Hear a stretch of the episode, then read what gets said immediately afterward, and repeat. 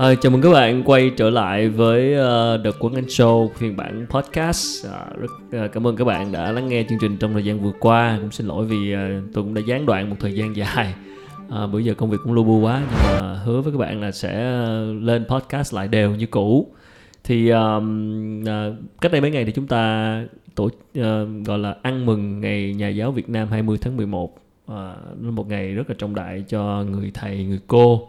Và tôi cũng đã có một cái, cái status ở trên Facebook mà nhiều bạn cũng tương tác, cũng hỏi thăm, cũng comment, cũng uh, uh, uh, ủng hộ cái quan điểm liên quan đến chuyện tự học. Thì trong một cái khuôn khổ, một cái bài status trên Facebook thì không có nhiều thời gian, không có nhiều cái uh, điều kiện để uh, đi sâu hơn. Và nó cũng chỉ là quan điểm cá nhân thôi. Thì ngày hôm nay uh, tôi rất là vinh dự được uh, mời đến uh, chương trình một uh, người bạn, một người chị, một người uh, đối tác Uh, mà tôi rất là quý mến. Đó là chị Ngô Phương Thảo, là sáng lập xê e ô của công ty sách Anbooks, công ty sách uh, với nhiều đầu sách uh, liên quan đến giáo dục trong thời gian vừa qua. Và uh, chúng ta sẽ ngày hôm nay sẽ có một cái cuộc trò chuyện uh, cởi mở về uh, chủ đề uh, tôi tạm gọi là người thầy của cuộc đời hoặc là quá trình tự học, mà tôi nghĩ là cái chuyện tự học của mỗi bản thân chúng ta rất là quan trọng. Thì uh, được biết chị Thảo uh, vừa qua cũng đã tổ chức một cái hội thảo về triết lý giáo dục. Một cái hội thảo mà chị rất là tâm huyết từ rất lâu rồi, để cố gắng uh, đi tìm một cái triết lý giáo dục cho nền giáo dục Việt Nam. Một cái uh, chủ đề rất là vĩ đại.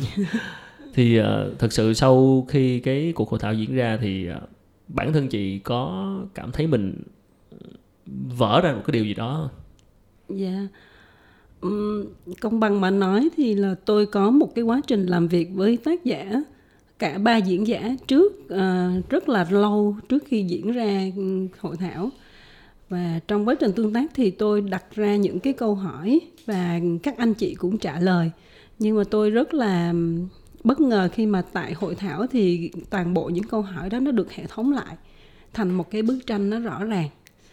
Uh, nó có một điều thú vị là tôi trong từ rất là nhỏ khi tôi đi học thì tôi cảm thấy là cái việc học của tôi nó có cái gì đó nó chưa có nó chưa có ổn cho cá nhân tôi. Tôi cảm thấy là dường như là mình thiếu cái bản sắc cá nhân ở trong toàn bộ cái quá trình đi học như vậy. Uh, cảm thấy mình lẻ loi một chút mà và bị lạc lõng một chút trong một cái môi trường mà có thể nói là mình mình rất là khác so với các bạn khác. Um, điều cái câu hỏi nó cũng theo tôi trong rất là nhiều trong cái quá trình sau này, khi cả kể cả khi tôi đã đi làm rồi thì tôi vẫn không hiểu là à, vì sao mình có vẻ như là khác mọi người như vậy. À, thì tại cái tọa đàm này tôi hiểu được à, cái quá trình mà đi tìm kiếm cái cái cái bản sắc cá nhân, hay là quá trình mà tôi tự hoàn thiện bản thân mình đó, à, là cái quá trình lẽ ra là hệ thống giáo dục, hay có thể nói là những người lớn á, là giúp mình nhiều hơn hơn là mình tự mày mò như vậy. À, dường như là trong quá khứ chúng ta không có nói với đứa trẻ đó rằng là à, con phải hay là con nên được hiện thực hóa bản thân con dựa trên những cái thế mạnh của con.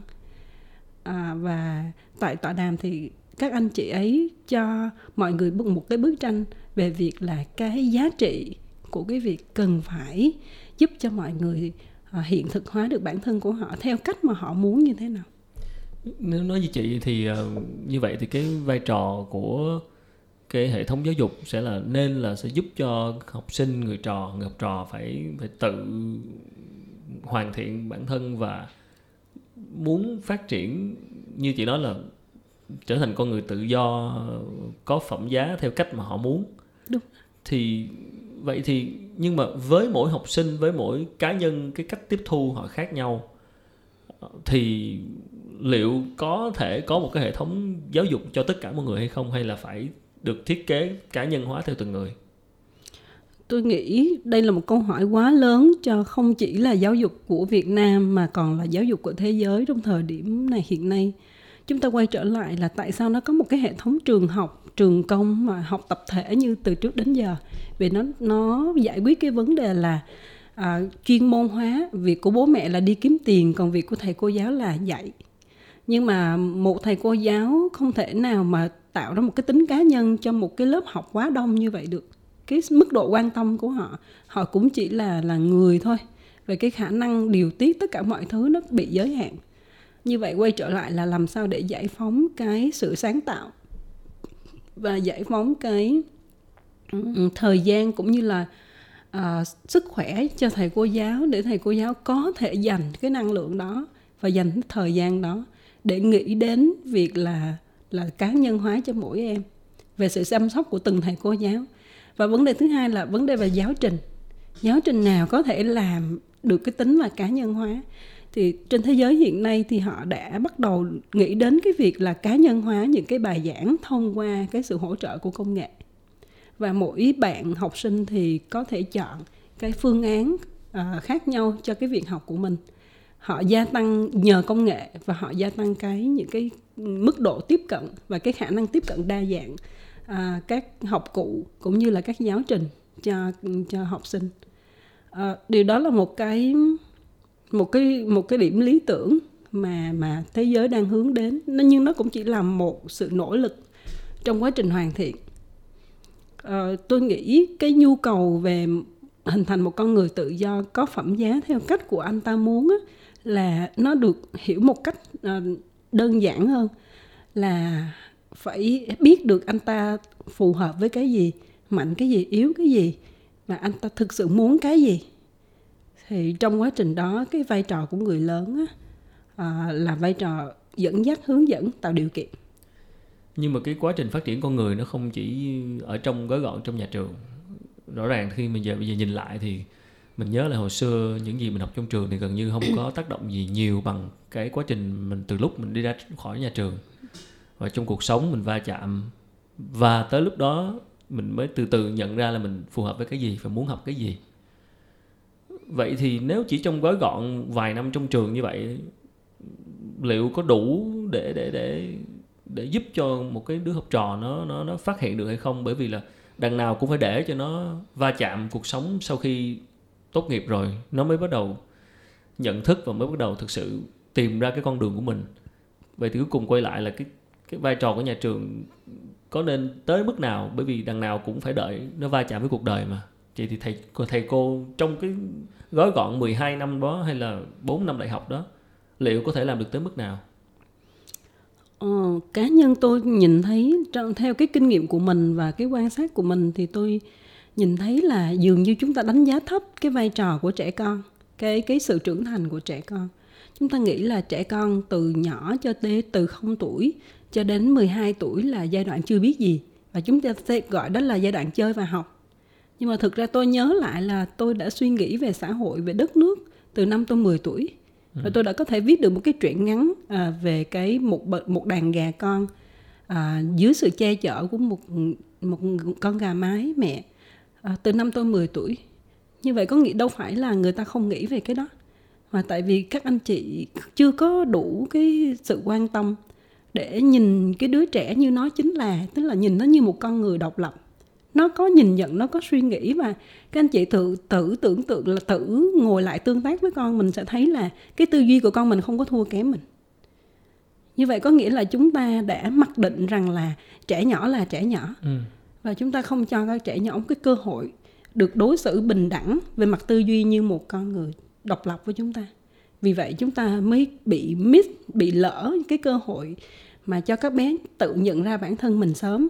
Để đến khi mà bé đến mười tám tuổi, là hai mươi hai tuổi mới nói về định hướng, về cuộc đời, ừ. về mission of life, về, về ừ. cái giá trị sứ mệnh là đã, trẻ đã trễ rồi. Ừ. Và trẻ hoàn toàn có thể nói là trẻ thích những chuyện này, chuyện kia từ hồi trẻ năm lớp mười, lớp mười hai, năm mười tuổi và năm mười hai tuổi. Và người ta nghĩ, người ta có những cái nghiên cứu trên thế giới là trẻ được định hình cái nhân cách một cách tròn trịa khoảng tám mươi phần trăm là năm trẻ mười hai tuổi. Ừ. mười hai tuổi là khoảng lớp bảy nha. Khoảng lớp, lớp bảy. Ừ. Như vậy theo chị thì cái vậy thì cái điều quan trọng ở đây là vẫn là chú trọng vào cái nhân cách, cái tính cách hơn là những cái giáo trình mà liên quan đến những cái việc học toán, lý hóa hay gì đó, thì nó có vẻ như kém quan trọng hơn chuyện là tập trung vào nhân cách. Chúng ta phải quay trở lại là chúng ta muốn việc mà đào tạo hay là dạy hay giáo dục một con người nó cũng giống như chúng ta xây dựng một ngôi nhà vậy. Chúng ta quay trở lại chúng ta muốn xây dựng cái gì? Thì ví dụ như là đối với lại mà mọi người cũng để quên cái vai trò của giáo dục gia đình đi. Ừ. Vì mọi người nhớ là từ không đến mười hai tuổi và cái thời vàng son của quá trình mà hình thành nhân cách thì trẻ ở với ai nhiều hơn? Rõ đúng. Ràng là ở với gia đình nhiều hơn. Bố mẹ đúng không? Với yeah. bố mẹ và những người xung quanh trong cái, cái mối quan hệ gia đình nhiều hơn. Thì trẻ học được rất là nhiều. Trẻ học được từ việc là anh chị dạy trẻ, nói với trẻ. Trẻ cũng học được từ việc là anh chị làm cái gì mà trẻ thấy.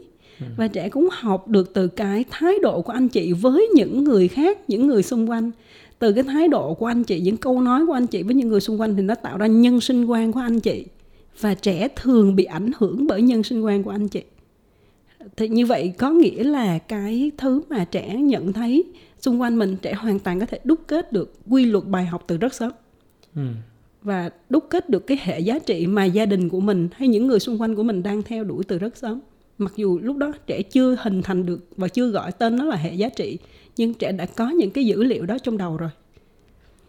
À, trở lại với anh Khánh hỏi là như vậy làm sao để cho à, người lớn giúp trẻ được à, một cách trọn vẹn trong cái khoảng thời gian vàng son đó. Thì có một cái cách hết sức đơn giản, đó là người lớn nên lắng nghe trẻ, tương tác với trẻ. Và đừng nghĩ là mình lắng nghe và tương tác với một đứa trẻ. Ừ. Hãy xem đấy là một con người độc lập. Họ có cái vẻ đẹp của họ, họ có cái mối quan tâm của họ. Ý chị là xem như người lớn hả? Xem như một con người độc lập. Ừ. Chưa hiểu lắm cái chỗ xem như con người độc lập như thế nào, cụ thể là như thế nào? Một con người độc lập với, với nhau có nghĩa là họ bình đẳng trong suy nghĩ. Ví dụ như anh Mình Khánh, không áp đặt nó như nó là một đứa trẻ. Mình không? không đoán. Và mình cả không đoán nữa. Ừ. Ví dụ như anh Khánh dẫn bạn con gái đi chơi. Ừ. Thì bây giờ bình thường anh Khánh sẽ nói là hôm nay mình sẽ đi chỗ này. Ừ. Con có muốn đi chỗ này hay không? Nhưng mà nếu mà mình xem họ như một con người độc lập thì mình hỏi họ là hôm nay họ có muốn đi chơi hay không? Hôm nay ngay từ, từ khúc đầu mình đã phải hỏi họ là họ có muốn đi chơi hay không? Thì trong cái câu trả lời của họ, họ có thể nói hồi hôm nay con mệt lắm, con muốn ở nhà, hay con muốn coi tivi. Thì hành vi tiếp theo của người lớn, tại vì đang trong cái cơn mà mình rất là thích dẫn con mình đi chơi để ừ. mình bù đắp những gì mà mình tuần vừa rồi mình bận rộn. Mình nghĩ theo cách mình muốn thôi, chứ yeah. mình không ít để ý tới chuyện là nó muốn gì. Nó muốn gì. Cái này đúng là chị nói tôi mới để ý. Yeah. À. Và thậm chí là con mình, các bạn nhỏ, các bạn cũng rất là nice với mình. Tức là các bạn thấy mình quá thích dẫn các bạn đi chơi và bạn nghĩ là à, bố mẹ mình đang muốn bù đắp cho mình, muốn dẫn mình đi chơi đây. Ừ. Và mặc dù bạn không thích đi chơi vào lúc đó, bạn vẫn nể mình mà đi chơi với mình. Và cái chuyện nể mình mà đi chơi với mình, bạn không hề nói ra. Ừ. Con nít không thể nói được chuyện đó. Họ không thể nói được chuyện ừ. đó. Như vậy có nghĩa là ngay từ cái mệnh đề đầu tiên là mình đã à, để cái ước muốn, ý muốn của mình ảnh hưởng đến con trẻ. Nếu mình không có tôn trọng bạn như một cái thực thể. Vì sao? Thực thể có nghĩa là họ có suy nghĩ, họ có niềm vui, họ có nỗi buồn, ừ. họ có cảm giác. Họ có cảm giác ngay tức thì lúc đó và cảm giác nó có thể sẽ thay đổi. Nhưng mà mình vì mình không để ý tới cái đó nên mình nghĩ là họ giống như một cục bột á. Mình thích ừ. dẫn thì mình dẫn. Ừ. Mình miễn là mình dẫn cái chỗ nào mà, mà mình nghĩ là họ vui. Ừ. Đúng là cũng uh, người lớn thì ít khi để ý tới cái chuyện đó và lúc nào cũng xem con nít là con nít thôi. Yeah. Uh, Vậy thì thầy cô có thể một phần đó nào đó phụ được với ba, bố mẹ trong cái chuyện này khi mà đối xử với con, đối xử với trẻ nhỏ trong trường? Tôi nghĩ rằng là nếu mà đặt cái áp lực về việc hình thành nhân cách cho trẻ lên vai của thầy cô thì rất là tội cho thầy cô. Ừ. Vì thầy cô cũng chỉ có khoảng từ chừng đó thời gian mà chịu trách nhiệm trên, trên nhân cách của năm mươi em ừ. và hai trăm năm mươi em trong toàn khối là quá là, là tội nghiệp cho thầy cô. Mình phải nghĩ rằng là thầy cô chỉ làm một cái việc là đừng có cản đường trẻ ừ. và đừng có gây thêm những thương tổn cho trẻ. Tại vì người lớn mình hay vô tình gây những thương tổn cho trẻ bằng những cái à, thứ mà mình gọi là tình thương đấy mà. Ví dụ mình muốn là trẻ phải ngồi trong lớp im răm rắp thì ừ. mình gọi đó là kỷ luật và tốt cho trẻ. Ừ. Nhưng mà ở lứa tuổi đó mà bắt trẻ ngồi im phăng phắc là một cực hình. Cái này đi học lúc nào cũng bị đây là dạ. Phải im lặng, tất cả mọi im lặng đúng không? Nhưng mà bây giờ muốn cho trẻ im lặng thì mình phải tạo ra một cái một cái nội dung mà trẻ hứng thú. Với khác với việc là mình không đủ năng lực hay là không đủ nội lực để tạo ra, không hay không đủ sự quan tâm để tạo ra một nội dung mà trẻ hứng thú, sao mình bắt trẻ phải ngồi im. Ừ. Thì đó chính là sự hạn chế trong về mặt năng lực của mình. Ừ. Và đây là việc mà người lớn phải rất là thẳng thắn thừa nhận với nhau, là khi chúng ta áp bức hay là chúng ta đề nghị trẻ một cái gì đó, nghĩa là chúng ta đã bị giới hạn về mặt năng lực, về khả năng thuyết phục, ừ. khả năng làm cho trẻ vui, là khả năng làm cho trẻ tin. Thì như vậy á, vai trò của thầy cô là đừng để những cái áp lực của cuộc sống của mình, ừ. à, những cái khó khăn trong nội tại của mình ảnh hưởng đến trẻ. Như vậy là đã nhiều lắm rồi. Vậy thì làm sao để mà thầy cô kích thích cái khả năng tự học của trẻ theo chị? Ờ, nó quay trở lại là người ta làm cái chuyện đó vì cái gì. Giống ừ. như hồi nãy mình nói là mình muốn xây cho trẻ một ngôi nhà. Nhưng lỡ mà cái ngôi nhà mà mình xây trẻ thành một cái ngôi nhà lầu, mà lỡ trẻ không có thích cái ngôi nhà lầu đó thì sao? Thì quay trở lại là mình hỏi trẻ, mình xem trẻ coi trẻ có thực sự hào hứng với cái thứ mình đang xây không? Ừ. Hoặc là hỏi trẻ coi trẻ muốn xây cái gì, mà nếu thường thường mình nghĩ là con nít họ nó chưa có hiểu được nó muốn cái gì. Rồi lúc đó mình hướng đóng vai trò là gợi ý. Ừ. Thì mình gợi ý phải có phương pháp và phải dựa trên cái nền tảng là cái miếng đất mà mình đang định quy hoạch này nè, ừ. hay là hướng dẫn quy hoạch này nè, nó là miếng đất đất sình hay là đất cát hay là đất đỏ Bà Giang. Nếu mà đất sình nó mà mình quá nhiều tham vọng, xây lên một căn nhà quá cao tầng như vậy là phải gia cố cho cái móng. Và phải nghiêm túc nghĩ rằng là cái việc gia cố cho cái móng đó nó có thể gây tổn hại đến cái đứa trẻ đó như thế nào, hay là nó cần thời gian của những nguồn lực khác như thế nào. Ừ. Thì đây là một chiến lược thực sự, chứ không phải là chỉ đơn giản là cảm tính và kinh nghiệm. Thì quay trở lại cái, cái chuyện là mình sẽ giúp trẻ tự học như thế nào, thì phải cho trẻ hình dung ra cái nhà mà trẻ muốn đó. Chính trẻ là tác giả của cái nhà đó, chứ không phải chúng ta là tác giả của cái nhà đó. Trẻ biết được mục tiêu của mình trở thành ai, thì lúc này trẻ sẽ biết lên các kế hoạch để thực hiện cái mục tiêu đó và làm đó một cách tự nguyện.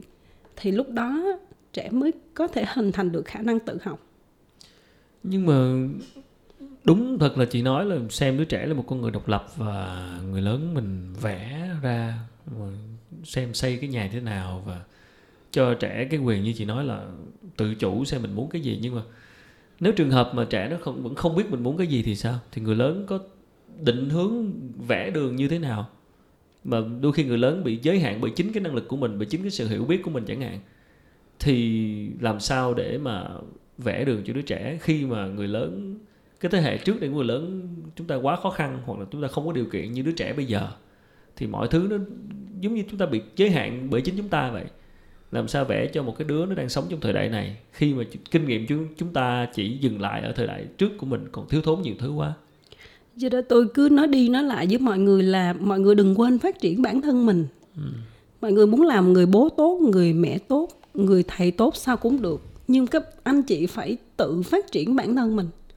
Tôi muốn dạy hay là làm người hướng dẫn cho ba đứa con tôi thì tôi tự phải biết a i là gì. Tôi tự phải biết blockchain là gì.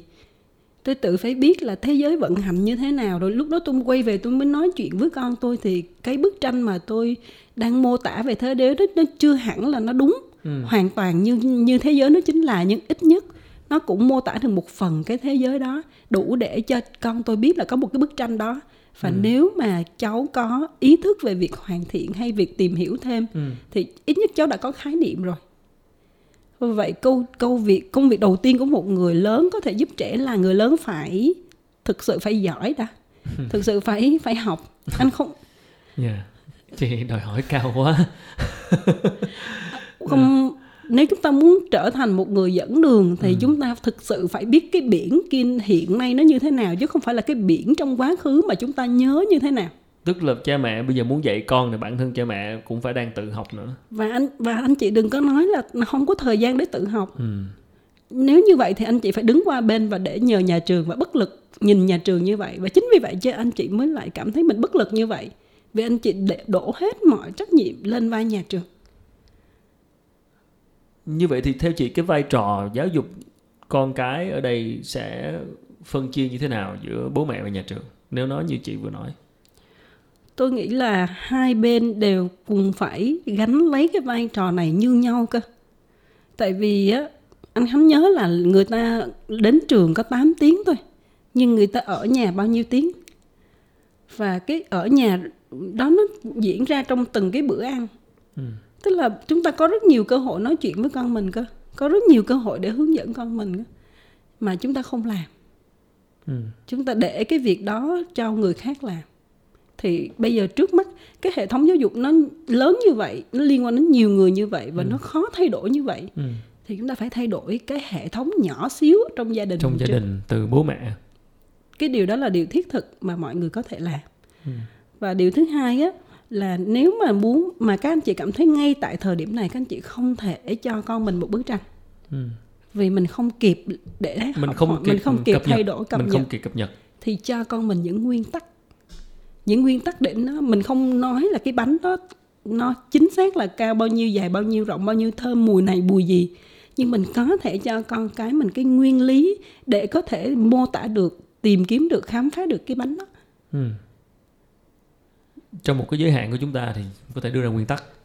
Đưa nếu, ra... nếu mà chưa có vẽ được cái bức tranh rõ hơn. Dạ. Ờ, đúng là cái, cái, cái nền giáo dục Việt Nam thì chắc là còn cần nhiều thời gian để thay đổi. Và như chị nói, ờ, thầy cô phải tự hoàn thiện mình và tạo điều kiện cho đứa trẻ nó nó được phát triển theo cái ý nó muốn và xem nó là những con người độc lập. Yeah. Ờ, đúng là trong lúc chờ đợi mọi thứ cần thời gian để thay đổi một cái nền giáo dục, một cái hệ thống rất là lớn cồng kềnh như vậy thì mọi thứ đều cần thời gian. Thì rõ ràng một con người tiếp tục phát triển và sau khi rời khỏi ghế nhà trường thì như lúc nãy chúng ta có nói rằng là va vấp với cuộc đời và sẽ học được rất nhiều từ những người những người thầy trên đường đời. Thì um, chị có thể chia sẻ kinh nghiệm cá nhân chị về những người thầy mà chị gặp trên cuộc đời sau khi mà rời khỏi ghế nhà trường? Ừ. À, tôi tôi có một cái kỷ niệm với một cô giáo khi tôi còn học lớp tám. À, suốt trong quá trình từ nhỏ tới lớn lên thì tôi gần như là, tại vì lúc nãy tôi có nói tôi có hơi cá biệt so với bạn bè cùng trang lứa, tôi già hơn so với lứa yeah. tuổi của mình, thì tôi có rất ít bạn và tôi cũng ít khi nói chuyện với thầy cô. Thì tôi được cử đi à, thi học sinh à, thuyết trình văn học của tỉnh sau ừ. khi đã đã thắng giải nhất của thuyết trình văn học của huyện. Ừ. Thì tôi được cử ra Đà Nẵng để thi. Lúc đó là còn tỉnh Quảng Nam, Đà Nẵng. Ừ. À, thì người thầy hiệu trưởng của trường tôi có một người vợ là làm ở ở Đà Nẵng, ở Sở Giáo dục Đà Nẵng. Thì à, cô ấy mới dẫn tôi đi. Thì khi mà dẫn tôi đi và ra ở Đà Nẵng, ở một cái thành tôi là ở một cái vùng quê và ra đến Đà Nẵng thì thì lúc đó thành phố nó rất là khác, à, nội thất trong gia đình nó cũng khác. Và tôi còn nhớ là cái bữa đó tôi tôi rất là lúng túng với những cái cái nội thất trong gia đình của cô, nó quá khác so với gia đình của tôi. À, và có một bữa là cô dẫn tôi đi ăn à, bún cá, và khi tôi ngồi ăn á, thì cô nói cái gì đó và tôi nói cái gì đó tôi không nhớ rõ, nhưng mà à, tôi nhớ cái bàn tay của cô mới đặt lên đầu của tôi, à, và cô đặt bàn tay đó một lúc xoa đầu tôi rất là là lâu một lúc. Thì sau này khi mà tôi ngồi tôi nhớ lại, có một người anh hỏi tôi là à, ngày hai mươi tháng mười một thì em nhớ về cái gì? Ừ. Thì tôi nhớ về cái bàn tay đó. Cái người đó chưa từng dạy tôi một ngày nào hết. Ừ. Người đó cũng chưa cho tôi một lời khuyên nào hết. Nhưng người đó cho tôi cái hơi ấm của tình thương mà tôi không thấy được từ những người khác. Thì để cho thấy là, là cái vai trò của một người thầy nó không phải là cái chuyện mà chúng ta dạy con cái gì, mà chúng ta để cho trẻ nó hưởng thụ được cái sự yên lành của chúng ta, hưởng thụ được cái tình thương và cái lòng nhân ái của chúng ta. Tôi đánh giá như vậy là đối với tôi đó là cái cái cái cái cử chỉ, cái bài học lớn nhất mà tôi học được từ cái trải nghiệm của một cái à, cảm giác mà người khác mang lại cho mình như thế nào. Và cái cái người thầy thứ hai mà tôi nhận ra đó là người thầy của cuộc đời tôi, là nhà văn Võ Phi Hùng. Thì năm tôi mười tám tuổi thì à, tại vì tôi có năng khiếu văn chương từ nhỏ, cho nên là khi tôi vào năm nhất đại học á, thì tôi đã có bài đăng trên rất nhiều báo, à, truyện ngắn, thơ, và gần như là tôi sống được giờ nhuận bút. Thì tôi có một, một ngày, và tôi vì tôi được sống trong một gia đình mà ba mẹ tôi dạy tôi về sự chính trực, dạy tôi về tình yêu thương và dạy tôi về lòng tự trọng. Và tôi không có thói quen là tụm năm tụm bảy để đi nói chuyện về ai đó, và ừ. chưa bao giờ nói xấu bất kỳ ai. Thì cái ngày đó tôi bị người ta nói xấu, bị người ta nói xấu, người ta đặt chuyện, và cái người mà, mà tác giả của cái chuyện đó, ừ. của chuyện nói xấu là người tôi rất trân trọng. Ừ. Một người tôi nghĩ đó là người, một trong những người tôi cho là một bậc tiền bối mà tôi rất là kính trọng. Thì như vậy tôi rất là sốc, và tôi ngồi đại tại cái quán cà phê tôi khóc. Tôi kể cái chuyện đó cho anh Võ Phi Hùng mà tôi khóc. À, thì anh nói tôi một câu, anh nói là em còn hồng quá. À, em nếu em hồng như vậy thì em không thể viết văn được đâu. À, em nên đi về lấy chồng, à, sanh con, xong rồi kiếm một cái nghề nào đó bình thường để sống, rồi sau đó quay trở lại mười mười lăm năm sau quay trở lại viết văn cũng chưa muộn. Ừ. Thì tôi tôi là một người từ nhỏ đã rất là háo thắng, vì tôi giỏi có tiếng cho nên tôi khá là háo thắng, và làm cái gì tôi cũng muốn là làm cho giỏi nhất. Ừ. Thì khi mà nghe họ nói như vậy thì tôi cũng bị sốc. Tôi bị sốc là tôi không hiểu hết cái câu của ảnh. Ừ. Tôi không hiểu hồng là như thế nào. Tại sao phải làm một cái nghề gì đó, phải sanh con, phải lấy chồng, phải sống cuộc đời bình thường. Nhưng mà tôi nhìn thấy cái ánh mắt của ảnh, tôi nhìn thấy uh, lời nói, cái, cái giọng nói của ảnh, và tôi tự nhiên tôi tin ảnh. Ừ. Và tôi nghĩ ok, tôi nghe theo ảnh. À, tôi đi về, và từ đó trở đi thì tôi không bao giờ nhắc về văn chương nữa. Tức là chị nghe theo lời của... Tôi hoàn toàn nghe theo lời của nhà văn Võ Phi Hùng. Và sau đó là à, tôi đúng là tôi làm rất nhiều nghề khác nhau. Tôi làm mở đại lý ga, đại lý gạo, ừ. à, đại lý nước tinh khiết, à, mở nhà hàng. À, tôi làm marketing, tôi tuyển dụng dân sự, ừ. à, và làm một tỷ thứ khác. À, tôi chưa, trong vòng mười năm đó thì tôi không bao giờ nhắc lại à, về câu chuyện văn chương nữa. Nhưng đến một ngày khi anh Võ Phi Hùng ảnh mất, ừ. thì tôi đến nhà tang lễ và tôi nhìn ảnh. Lúc này năm hai không không sáu thì tôi vẫn chưa hiểu ra ừ. cái bài học đó, vì tôi vẫn đang thành công. Tôi vẫn đang... Nhờ đang... bỏ viết văn mà mới phất lên đúng không? Và tôi khá là thành công trong nghề, thành ra Rồi. là tôi chưa hiểu hết những lời ảnh nói. Ừ. Nhưng khi tôi đã... Khi năm tôi ba mươi bốn tuổi, khi tôi đã à, hoàn toàn từ bỏ tất cả mọi thứ để quay trở lại nghề và sống một cuộc đời khác, một cuộc đời như tôi muốn, ừ. à, thì tôi nhớ lại cái lời ảnh nói xưa kia. Tôi hiểu là vì sao mình phải đau đến đến mức rã nát thì mình mới hiểu được cái nỗi đau của người khác. Ừ. Tại sao mình phải phải xuống dưới bùn rồi thì mình mới hiểu được cái cái cái bùn đen nó như thế nào, và làm sao có thể phát họa được cuộc sống này nếu chúng ta không từng đau khổ.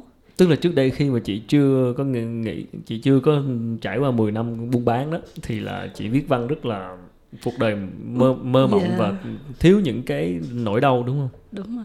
À, tôi viết theo cái những cái tôi đọc được.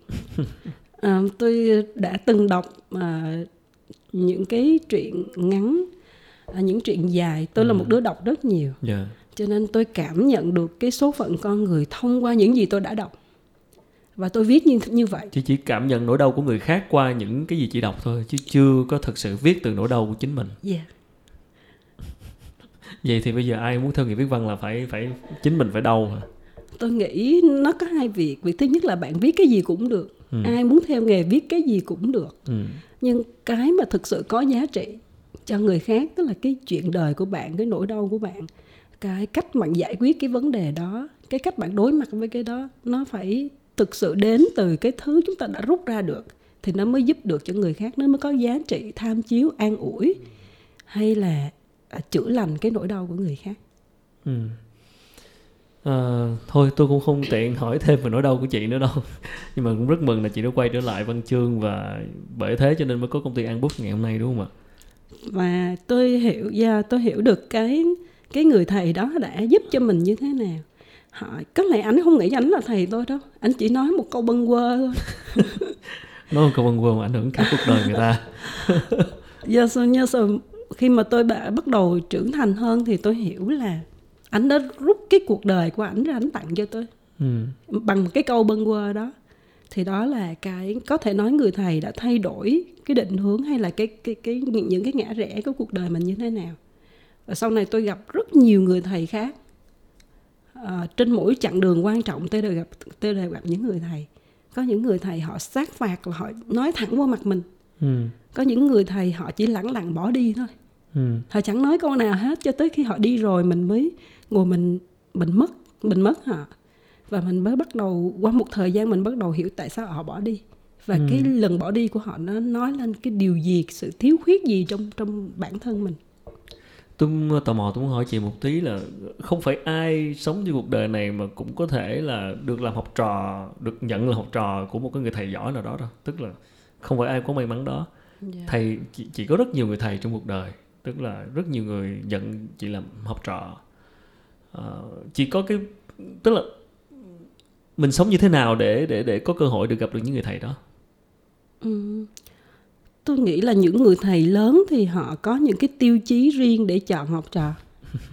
Và tôi không biết, tôi chưa bao giờ hỏi những người đó. Ở đây là cái đó có phải do một cái sự chủ động nào đó hay không, hay là do một cách hết sức tự nhiên mình dấn thân vào những việc mình đang làm, mình gặp những người này, gặp những người trong cuộc đời của mình và một cách tự nhiên họ trở thành thầy của mình, hay là mình có một cái gì đó chủ động đi tìm thầy? Tôi chưa bao giờ chủ động đi tìm thầy. Ừ. Tôi vẫn nói với người bạn thân của tôi là em chưa bao giờ có được, em chưa bao giờ có thầy. Ừ. Đúng nghĩa là họ nhận họ là thầy tôi và tôi được họ đào tạo ừ. như một học trò. Ừ. Tất cả những gì tôi làm đó là tôi nói chuyện, tôi tương tác, tôi quan sát họ và tôi à, lắng nghe họ. Và sau đó thì trong quá trình tôi nói chuyện, tương tác, quan sát, lắng nghe, thậm chí là làm cùng với họ, thì tôi để ý thấy những, những sự hành xử của họ. Ừ. Và tôi quan sát như vậy và tôi tự học. Tôi tự học, sau đó là có khi tôi cũng à, nói cho họ biết là em học được cái này từ anh, từ chị. Ừ. Nhưng phần lớn là chúng tôi lặng lẽ làm cái vai trò đó. Người thầy họ lặng lẽ làm vai trò của họ và tôi là người học trò, tôi lặng lẽ làm vai trò của mình. Ừ. Chứ không phải là nhận nhau là thầy trò thì là thầy trò. Um, chị uh, cũng may mắn hơn nhiều người khi mà chị gần như đã biết mình muốn cái gì ngay từ nhỏ đúng không ạ? Và mặc dù là có một cái đoạn uh, khoảng lặng trong cái nghề văn chương, nghề viết lách đó, khoảng lặng cần thiết đó để bổ sung một cách đầy đủ hơn để chị quay trở lại nghề. Và bây giờ đó là cái nghiệp mà, mà chị theo đuổi về uh, sáng tạo, về uh, nội dung, xuất bản những quyển sách. Um, nhưng mà nếu với những người mà họ không không có không có biết được mình muốn gì uh, và vẫn đang loay hoay với cuộc đời và cứ va chạm trong cuộc sống và thấy cái này hay cũng muốn học một chút, thấy cái kia hay cũng muốn nhảy qua chỗ kia, thấy cơ hội này tốt cũng muốn thử, um, thì làm, làm sao để mình thật sự xác định cho mình một con đường nào đó? Làm sao để mình chú tâm vào một cái có sự tập trung nào đó để mình để mình có thể tự học một cách sâu sắc hơn, thay vì cứ phải rẽ lối nhiều lần như vậy trên cuộc đời? Tôi nghĩ là cái người cộng sự mà quan trọng nhất trong đời mình đó là chính mình. Ừ. Bạn phải thực sự làm việc với chính mình. Ừ. Tôi có may mắn là tôi làm việc với chính mình từ rất nhỏ. Ừ. Tức là tôi, đo- tôi đối thoại với mình. Tôi quan sát mình, tôi đối thoại với mình và tôi chú ý vào mình từ rất nhỏ. Cho nên tôi biết là những cái chỗ nào thì tôi đến chỗ nào thì tôi thấy vui. Ừ. Tôi đến chỗ nào thì tôi thấy mệt. Ừ. Tôi nói tới cái gì thì tôi hào hứng và nói tới cái gì thì tôi không quan tâm. Tức là mình để ý tới cái cách bản thân mình phản ứng với mọi chuyện. Đúng. Ý gì là vậy? Đúng. Và quan sát quan sát những cái những cái điểm sáng của mình khi mà tiếp xúc với những cái môi trường khác nhau, và điểm tối của mình khi tiếp xúc với môi trường khác nhau. Và bạn phải làm việc với mình một cách nghiêm túc, à, và giữ một cái sự khách quan à, nhất định. À, ví dụ như là, thực ra câu này thì tôi được mọi người hỏi rất là nhiều lần, hầu ừ. như ai cũng ừ. cũng hỏi tôi về điều này. Tức là mọi người nói em thích mỗi thứ một chút, bây giờ em không biết em thích cái gì nhất. Như vậy bạn quay trở lại, bạn hỏi là bạn dành thời gian để bạn nghĩ về cái gì nhiều nhất, cái gì chi phối bạn từ ngày này qua ngày khác, từ năm này qua năm khác. Điều gì mà nó làm cho bạn nghĩ tới là bạn không dứt ra được. Thì tôi nhận ra cái chuyện là chuyện giáo dục là điều tôi nghĩ tới cũng không dứt ra được. Tức là khi tôi gặp tất cả mọi thứ thì tôi đều lấy cái quy chuẩn là giáo dục để tôi tham chiếu. Ừ. À, tôi thấy tôi có một cái niềm đam mê bất tận về tâm lý của con người, ở chỗ là tôi đọc tất cả những cuốn sách khó đọc rất là dày từ khi tôi còn rất nhỏ. Và ừ. tôi rất quan tâm đến chuyện là tới cái khúc này thì ông đó phản ứng như thế nào, và tại sao ông phản ứng như vậy. Có nghĩa là thực ra chúng ta rất là thống nhất trong chuyện yêu thích và ghét, chứ chúng ta không có phải là thay đổi rất nhiều đâu. Chỉ có điều chúng ta không nhận ra nó một cách nhất quán và tròn trịa, mà chúng ta hay nhìn một cái lát cắt của nó.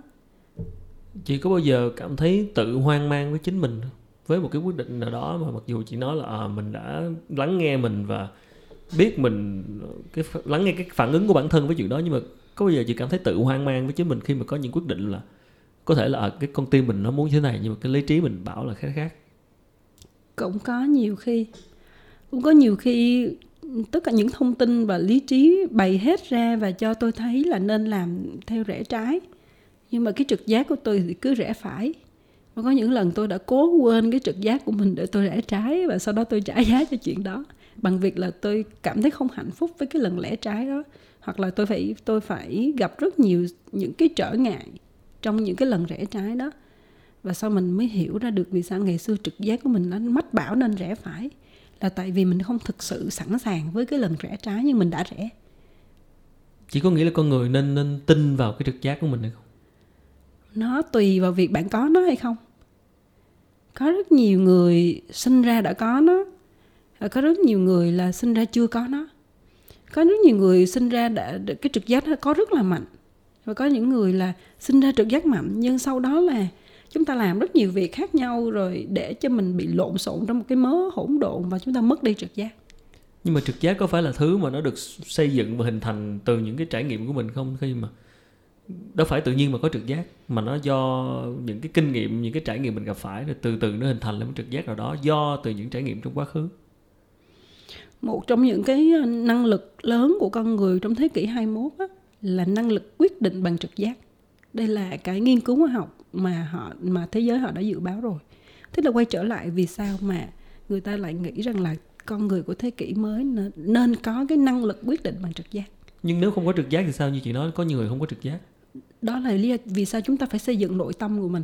Ừ. Vì tại sao chúng ta phải làm việc với chính mình thật là nhiều để chúng ta có được xây dựng được cái cái cái quyết định nhanh từ trực giác, hay là cái nhận biết nhạy từ trực giác, và cái trực giác chúng ta làm việc một cách hiệu quả với chính mình. Ừ.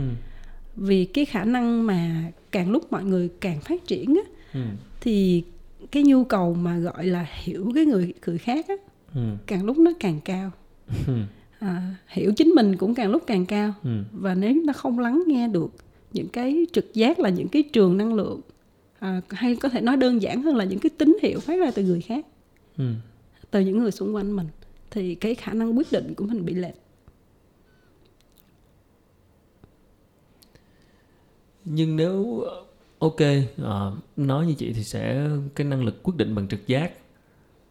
Vậy thì à, điều đó liệu có nghĩa rằng là chúng ta không cần quá quan tâm hoặc là bị ảnh hưởng bởi những cái cái tiếng ồn ở bên ngoài, hay là những cái gì thuộc về gọi là xu thế, hay là những cái gì mà theo xã hội muốn hay như thế nào đó, bởi vì là cuối cùng thì là con người chúng ta vẫn phải biết rằng là mình chỉ có thể hợp với cái gì đó thôi.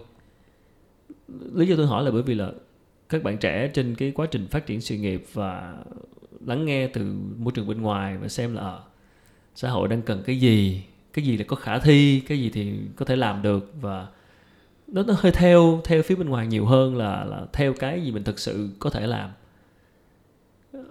Nhưng mà đôi khi cuộc sống thực tế nó không như mình muốn, tức là những cái mà mình cảm thấy mình hợp, mình muốn làm, đôi khi nó quá nhỏ bé hoặc là nó quá nó nó nó nó nó không, cái này là nỗi lo cơm gáo cơm áo gạo tiền. Yeah. Cái này là cực, hết sức thực tế về cuộc sống. Yeah. Đâu phải lúc như là, lúc nào cũng như mình muốn, tức là được làm cái mà mình mong muốn mà mình thích đâu. Lỡ cái đó nó không phải là cái giúp cho mình có thể sống được thì sao? Anh có anh có thấy là sau một hồi nói chuyện thì nó quay về một cái định nghĩa rất là basic, đó là cơ bản, đó là con người là gì? Ừ. À, con người là một sinh vật, đương nhiên rồi, con ừ. người là một sinh vật. Nhưng mà một cái sinh vật này á, nó khác gì so với những sinh vật khác? Nếu chúng ta nói là chúng ta sống trong một cái xã hội mà chúng ta sinh ra rồi, chúng ta phải được dạy dỗ cho đàng hoàng theo cái chuẩn của xã hội mong muốn, sau đó chúng ta kiếm tiền, chúng ta sống, ăn, có nhà, tất cả mọi thứ rồi chết. Ừ. Vậy thì con người đó có giá trị gì? Cái xã hội đó nó đem lại giá trị gì? Tại sao con người phải tồn tại? Ừ. Nó quay lại cái khái niệm rất cơ bản là anh ta sinh ra không giống như anh anh Khánh, không thể giống như anh Khanh được. Ừ. Không cũng giống như anh Khánh được. Ừ. Anh Khánh là anh Khánh. Như vậy thì cái sự khác biệt của anh Khánh với những người khác, ngoài cái cơ chế về sinh học, thì nó có cái gì khác? Nó, nó phải có cái, cái tính cách khác. Nó phải có cái mục tiêu khác. Nó phải có cái nhân sinh quan khác. Ừ. Người ta không đồng nhất mình với bất kỳ ai, đó là mới là một cái, cái cá, một cá thể, một cá nhân độc lập. Như vậy cái mục đích đầu tiên quay trở lại á, là một con người tự do có phẩm giá là tự do lựa chọn cái giá trị mà anh ta theo đuổi. Ừ. Và nếu mình nói á, là xã hội không cho phép, con người không cho phép, gia đình không cho phép, ừ. có nghĩa là mình không tự do trong lựa chọn của mình theo ừ. cách mà mình mong muốn. Vậy xã hội nào là xã hội không cho phép người ta tự do ừ. trong lựa chọn của họ? Có phải là xã hội không đặt tự do của họ lên trên không? Có ừ. phải là tự anh ta cũng không đủ cái tự do với chính mình để quyết định hay không? Nó, cái, sự, cái sự tự do đó hiểu một hết, hết sức đơn giản, đó là nếu anh ta thích cái nghề đó thì anh ta tự do quyết định là đi làm cái nghề đó. Ừ. Bất kể ai muốn cái gì. Ừ. Miễn là cái đó không vi phạm vào tự do của người khác. Ừ. Hai là nếu anh ta muốn yêu một người thì anh, tự, anh ta tự do quyết định, cho dù người đó không môn đăng hộ đối, cho dù người đó không đẹp hay không quá là tử tế như mọi người nghĩ, cho dù người đó không làm cái nghề mà có thể gọi là danh giá, ừ. nhưng người đó là người anh ta yêu, ừ. người đó là người anh ta muốn sống cùng, Thì, thì đã sao? Ừ. Vì anh ta sợ mọi người nghĩ như thế này. Đúng rồi. Sợ mọi người nghĩ như thế, anh ta ừ. tự chôn, tự giam cái hạnh phúc của mình trong cái nhìn nhận của người khác. Đó là mất tự do. Ừ. Như vậy, ngay trong bước đầu tiên chúng ta phải nói với nhau rằng là con người đó, những đứa con này là những người xung quanh mình không phải là cái trang giấy để mình viết. Ừ. Mọi người nói sai rồi. Ừ. Mọi người luôn nói là trẻ con là tờ giấy trắng, viết lên cái gì là ra cái đó, không đúng. Trẻ con là một cuốn sách của nó. Ừ. Và việc của chúng ta là đọc hiểu cuốn sách đó. Ừ. Và đừng có viết gì lên hết á. Vậy thì quay quay trở lại vấn đề dạy và học đi. Nếu mà nói như chị vừa nói thì hóa ra giáo trình gì, dạy học trò cái gì đi nữa thì liệu nó có quan trọng nữa không, khi mà nó có thể khiến người ta mất tự do? Khi mà mình đã áp một cái gì đó lên, giáo trình gì, dạy cái gì, thì vô tình mình đã gần như là áp cái gì đó lên người ta rồi. Dạ đúng rồi. Ừ. Nó quay trở lại là ở đây là vấn đề của, của loài người chứ không có riêng Việt Nam đâu. Tôi nghĩ vậy. Có thể tư duy của tôi nó có hơi khác một chút, nhưng đây là vấn đề rất lớn của loài người. Ừ. Là anh tạo ra một nhóm, những một cộng đồng những con người có khả năng chung sống với người khác. Ừ. Điều đó đúng. Ừ. Nhưng anh chung sống với người khác mà không làm ảnh hưởng đến cái giá trị cá nhân của họ, mà trong quá trình chung sống đó họ được tỏa sáng cái giá trị cá nhân của họ. Đối với tôi, cái vế thứ hai cũng quan trọng như cái vế thứ nhất vậy. Ừ. Nhưng đến thời điểm này chúng ta còn chưa đủ cái nội lực và cái nguồn lực, và chưa đủ dũng cảm để phát triển cái yếu tố thứ hai. Vì anh Khánh biết là khi phát triển yếu tố thứ hai thì tổn thương rất nhiều. Ừ. Tổn thương rất nhiều là gì? Là vì sao? Vì con sinh ra là là less, less mình. Ừ. Là con yêu gái nhưng chúng ta muốn con yêu trai để nó bình thường theo cách chúng ta nghĩ. Ừ.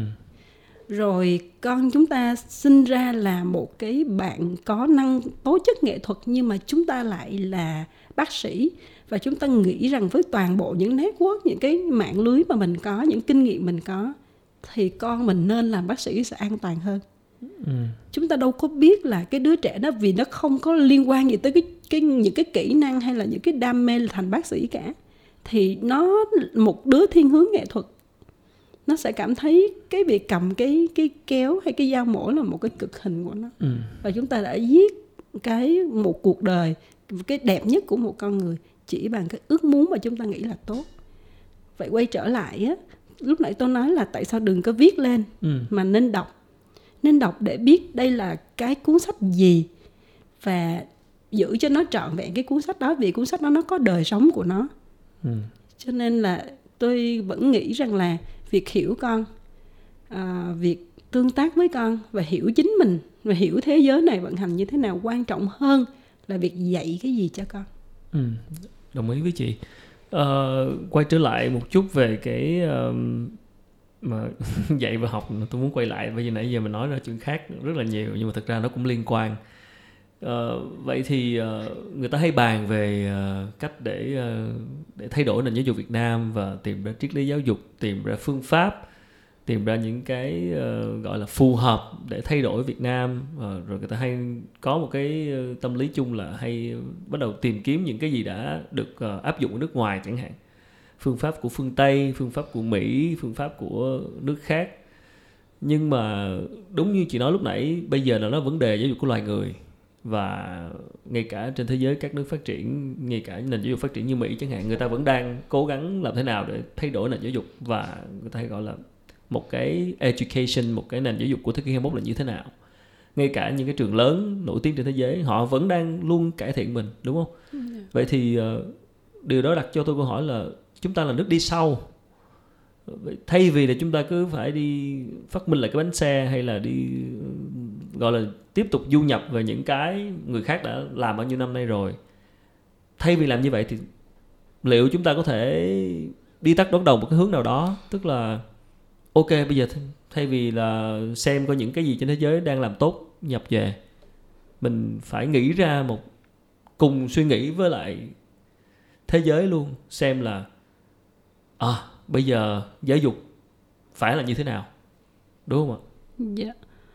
Ờ, tôi nghĩ là câu hỏi này thì nó nó hơi nó hơi lớn và hơi khó. Ừ. À, tại sao nó lại lớn và khó? Tại vì trả lời về mặt lý thuyết á, thì nó dễ, nhưng mà khi đưa vào vận hành á, nhìn cái bức tranh của nó khi đưa vào vận hành thì nó bị vướng rất nhiều. Tôi còn nhớ là có một ngày thì cô giáo của con tôi gọi cho tôi và nói là chị ơi tại sao Phi không có đi học? Thì tôi mới nói dạ dạ Phi bị sốt. Thì cô, câu thứ hai cô nói với tôi là chừng nào thì Phi sẽ đi học. Ừ. Chị không được để cho, cho Phi là nghĩ nhiều như vậy, vì nghĩ nhiều như vậy á, thì bị trừ điểm thi đua ừ. của lớp. Ừ. Thì câu hỏi nó được đặt ra là à, nếu mà cô giáo à, đúng có tình thương thì cô sẽ hỏi là học trò, cái câu đầu tiên cô hỏi là vì sao Phi không đi học, mà biết là Phi sốt thì sẽ hỏi là vậy chứ Phi bớt sốt chưa? Ừ.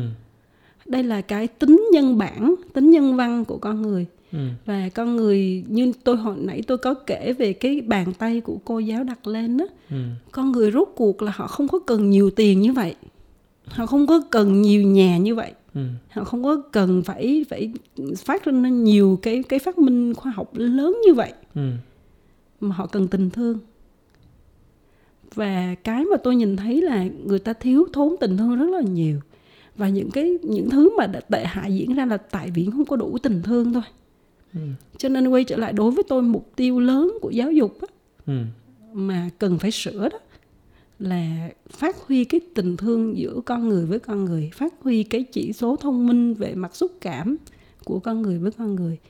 Và khi mà trẻ nhỏ đã bắt đầu có được cái tình thương đó, hưởng thụ được tình thương đó, thì trẻ nhỏ sẽ tròn trịa nhân cách trong quá trình phát triển, họ trẻ sẽ tự biết cách yêu thương, tự biết không phán xét, ừ. tự biết cởi mở, tự biết giúp người khác. Sau khi tất cả làm được những việc đó rồi, trẻ sẽ tự học được, tự lớn được, sẽ tự biết và, và, và tương tác được với những người xung quanh.